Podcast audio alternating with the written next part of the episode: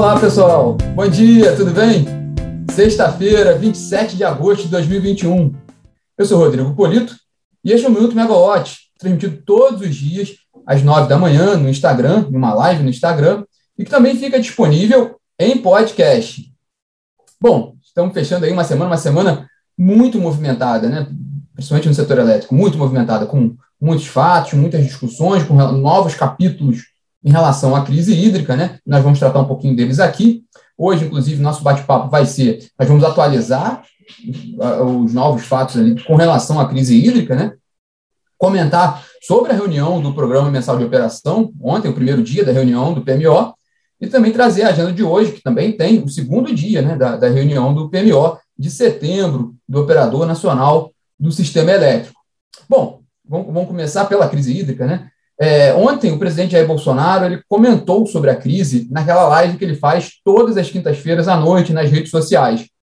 O presidente ele, ele disse que o país vive a maior crise hidrológica da história e fez um apelo para que a população economize energia. Ele pediu para as pessoas que estavam assistindo a, a live que elas apagassem um ponto de luz na, nas casas delas. Né? É, ele disse: é, Eu tenho certeza que você pode apagar um ponto de luz na sua casa agora para ajudar a economizar energia e água nas hidrelétricas. Foi, ele foi muito, foi muito sucinto ali nessa comunicação dele, reforçando ali a preocupação com relação à crise hídrica, né? A gente conversou com alguns especialistas sobre essa, sobre a live, sobre a crise hídrica como um todo, né? E na avaliação deles, da qual concordo, é que a fala do presidente ontem ela está mais aderente, né? Ela, ela, ela, ela externa de uma melhor forma o conteúdo da nota técnica do Operador Nacional do Sistema Elétrico, publicada essa semana, sobre a atualização das, das condições do sistema até, até novembro, né, o, a fala do presidente ela, ela, ela reflete melhor o que está ali, traduz melhor o que está naquela nota técnica, do que foi a coletiva de imprensa na quarta-feira do Ministério de Minas e Energia.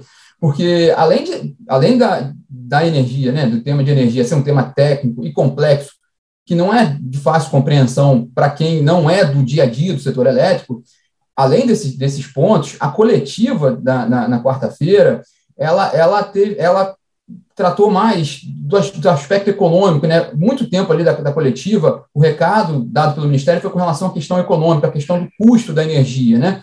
A importância de, de, consumir, de reduzir o consumo para também reduzir o custo, né? E também culminou ali com aquela fala final do Ministério de que não, não de, de, que o Ministério não trabalha com a hipótese de racionamento.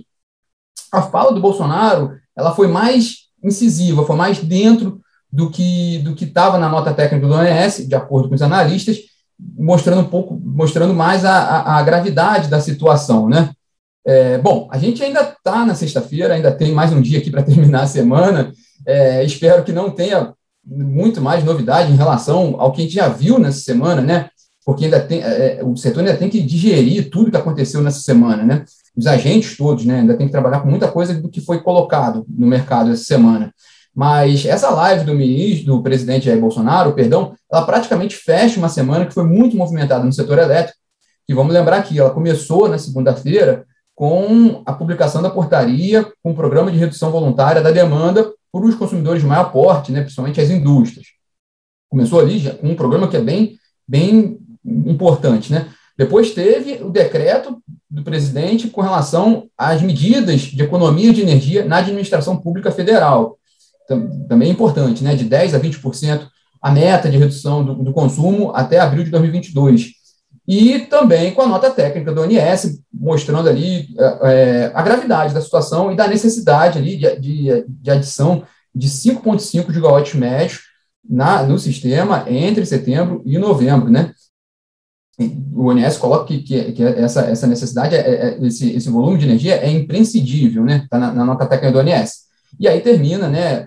O, o, o, desfecho vem com a, com a live do presidente, de fato, ele mostrando o pessoal, pessoal, fazendo esse apelo, vamos, vamos apagar a luz, é, apagar os pontos, o ponto de luz, né?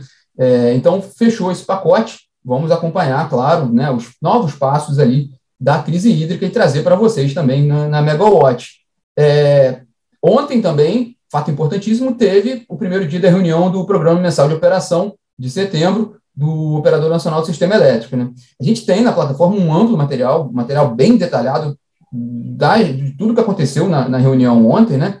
É, trazendo como destaques aqui para vocês, é, claro, a carga, né? A gente sempre comenta muito a questão da carga. A carga de agosto, de acordo com o INS, dá, deve fechar ali na casa de, de 3,8%, mais alta do que agosto do ano passado. Ele ajustou um pouco mais ali para cima em relação às, duas, às últimas duas semanas, mas está em linha com a previsão da revisão quadrimestral da carga. Para setembro, o Operador Nacional do Sistema Elétrico está prevendo um volume ali, uma carga de 70 mil megawatts médios, que é um, é um volume ligeiramente superior ao que a gente viu em setembro de 2020. Bom dia, pessoal, dando bom dia aqui. Né? É, sobre o outro ponto importante na, na, na, na, no PMO de ontem, né, o, sobre o programa de redução voluntária da demanda da indústria, o ONS sinalizou que a descrição das atividades para programação, né, da, com relação a, a, essa iniciativa, ela deve ser feita até o fim da próxima semana e deve ser informada ali na revisão do PMO de setembro, né, na primeira revisão do PMO, que sai na sexta-feira que vem. Né? E o ONS sinalizou ali que ele pretende fazer com que não haja efeito no custo marginal de operação, no CMO. Então, é muito importante que o mercado está de olho. Né? É, sobre a questão da flexibilização dos limites de intercâmbio entre os subsistemas, o ONS também informou que, passa, que, que essa questão vai passar a refletir no preço do mercado de curto prazo a partir de outubro. A gente vem mencionando essa, essa, essa medida que o INSS propôs lá atrás para o CMSE, foi aprovada, né, essa flexibilização dos limites de intercâmbio, o que viabiliza mais energia, principalmente agora, do Nordeste para o Sudeste e Sul, e aí vai fazer parte do, do preço do mercado de curto prazo a partir de outubro. É, e também um, um, dado interessante colocado ontem na reunião do PMO é sobre a térmica H e GNA1 no Porto do Açu, aqui no norte fluminense, no, no, do estado do Rio de Janeiro. De acordo com a ANS, a térmica iniciou os últimos testes para verificação das condições operacionais e, se tiver tudo dentro do, do previsto, né, de acordo com as conformidades, a usina de 1,3 gigawatts de capacidade, né, 1.300 megawatts de capacidade, uma usina importante, ela vai estar apta a gerar energia para o sistema interligado nacional na próxima semana já, já na próxima semana, o que é um, a, a, dá um fôlego, né, para esse momento mais de aperto no, no, sistema. Todo esse resumo aqui que eu fiz rapidamente sobre o PMO, ele está muito bem detalhado na plataforma. Então, quem quiser ver mais, um pouco, entender um pouco mais do que, que ou aprofundar um pouco mais do que foi discutido ontem no PMO, pode entrar lá na plataforma tem bastante informação. É, hoje tem o segundo dia da reunião do PMO, né, nós também vamos, vamos acompanhar, vamos trazer as informações também para vocês. O segundo dia da reunião do PMO de setembro do Operador Nacional do Sistema Elétrico. E hoje também, na agenda do dia, tem a Assembleia Geral Extraordinária dos Acionistas da Petrobras, está marcada para as 15 horas, vai ser online, né, devido às medidas de isolamento social, então os acionistas vão participar de forma virtual, mas ela é importante porque, é, entre os itens da pauta, está a eleição de oito integrantes para o Conselho de Administração da Petrobras. A gente já trouxe esse assunto um pouco mais atrás, que houve, essa, essa eleição no primeiro semestre, houve uma, uma discussão ali, um, um, um, o representante dos, dos acionistas minoritários questionou o processo do voto à distância, o processo culminou com a renúncia de um dos, dos, dos conselheiros eleitos, o que determina ali pela eleição no voto múltiplo de que depois, para ver se a eleição deveria ser feita em bloco, já que esse processo foi feito em bloco lá atrás. Resumindo muito né, a situação. Então, por isso que hoje tem essa eleição de oito nomes para o Conselho de Administração. Como a gente vai falou essa, essa, semana aqui, né, o que é importante prestar atenção no, na indicação, na eleição dos conselheiros, claro, a União ela é majoritária, né, o governo ali é majoritário, então ele indica os maiores nomes, né, tem, tem maior peso ali para colocar nomes no Conselho de Administração da Petrobras, mas o que é importante, a gente pode até ver posteriormente, é ver como vai ser, como vai se comportar a Petrobras com esse conselho. A maioria dos nomes já, já havia sido indicado ali no primeiro semestre, mas lembrando que a gente comentou aqui, é, agora a gestão é outra, né? É a gestão do general Joaquim Silvio Luna. E a Petrobras, no segundo semestre, tradicionalmente, ela trabalha na revisão do plano de negócios plurianual. A Petrobras hoje ela está operando ainda com o plano de negócios feito na gestão do Roberto Castelo Branco. E vai ser agora, né, no final do ano, que vai sair o novo plano de negócios da Petrobras, com a assinatura do, general Joaquim Silvio Luna. Então, aí o, o, mercado, né, o setor como um todo, vai ter já uma ideia mais clara de como, como a nova gestão da Petrobras está olhando ali os próximos anos da companhia. E aí o Conselho de Administração tem um peso muito importante ali nas orientações, né, nas aprovações do que está sendo feito pela diretoria, né? Estão sendo feitos pela diretoria. Bom, a gente vai acompanhar também os desdobramentos dessa, dessa Assembleia. E para fechar o pacote do dia de hoje, também com a Petrobras, a Petrobras informou ontem, né, que aquela com relação a, a, ao terminal, isso é importante tanto para o setor de, de gás quanto o setor de energia elétrica, né?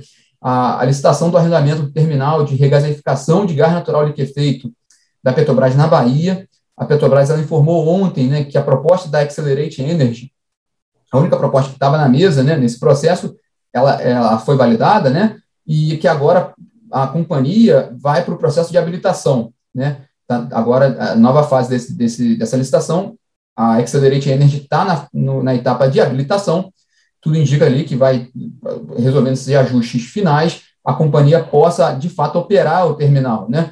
Até o final de 2023. A proposta, inclusive, é essa, né? De 92 milhões, pagamentos mensais, totalizando 92 milhões de reais até o fim de 2023. É importante, primeiro, pelo processo de abertura do mercado de gás natural, com a entrada de novos agentes, que é o objetivo do governo, dos governos estaduais, do Congresso, do, do, das empresas, de que, de que haja essa abertura do mercado com mais players, mais agentes, mais empresas, podendo, tendo mais, tendo diferentes agentes. A ideia é que isso se traduza em mais concorrência, se traduza em preços mais baixos para o consumidor. No fim do dia, esse é o objetivo maior, que a gente não se sabe ali quanto prazo, qual vai ser o prazo para que esse efeito chegue né, no bolso do consumidor, né, nas contas das empresas. Né? Mas esse é um passo, esse é um passo importantíssimo, esse, esse, esse, essa licitação do terminal. Também é importante por causa do, da, da energia, porque a partir do momento que o novo agente entrar, Accelerate Energy, assumir ali o terminal, já pode já dar início aos próximos passos para movimentação de carga, porque é necessário para o abastecimento de energia, né? Então, a gente está, o setor está contando muito com o abastecimento de térmicas a gás natural, então é importante viabilizar também esse recurso ali pelo, por esse terminal. Bom, pessoal, esses são os destaques dessa sexta-feira e dessa semana, né, uma, uma das semanas mais movimentadas no setor de energia nesse ano, né, é, desejo a todos um ótimo descanso, um ótimo final de semana, porque semana que vem vem muita coisa de novo aí, né? A gente vai ter, a gente trata disso na semana que vem, mas vai ter desdobramento da, gente com relação às iniciativas que o governo criou ali sobre redução voluntária da demanda, né, tanto na indústria quanto no consumidor residencial. Então, semana que vem promete também. Bom, pessoal, bom final de semana, bom descanso, até segunda-feira. Tchau, tchau.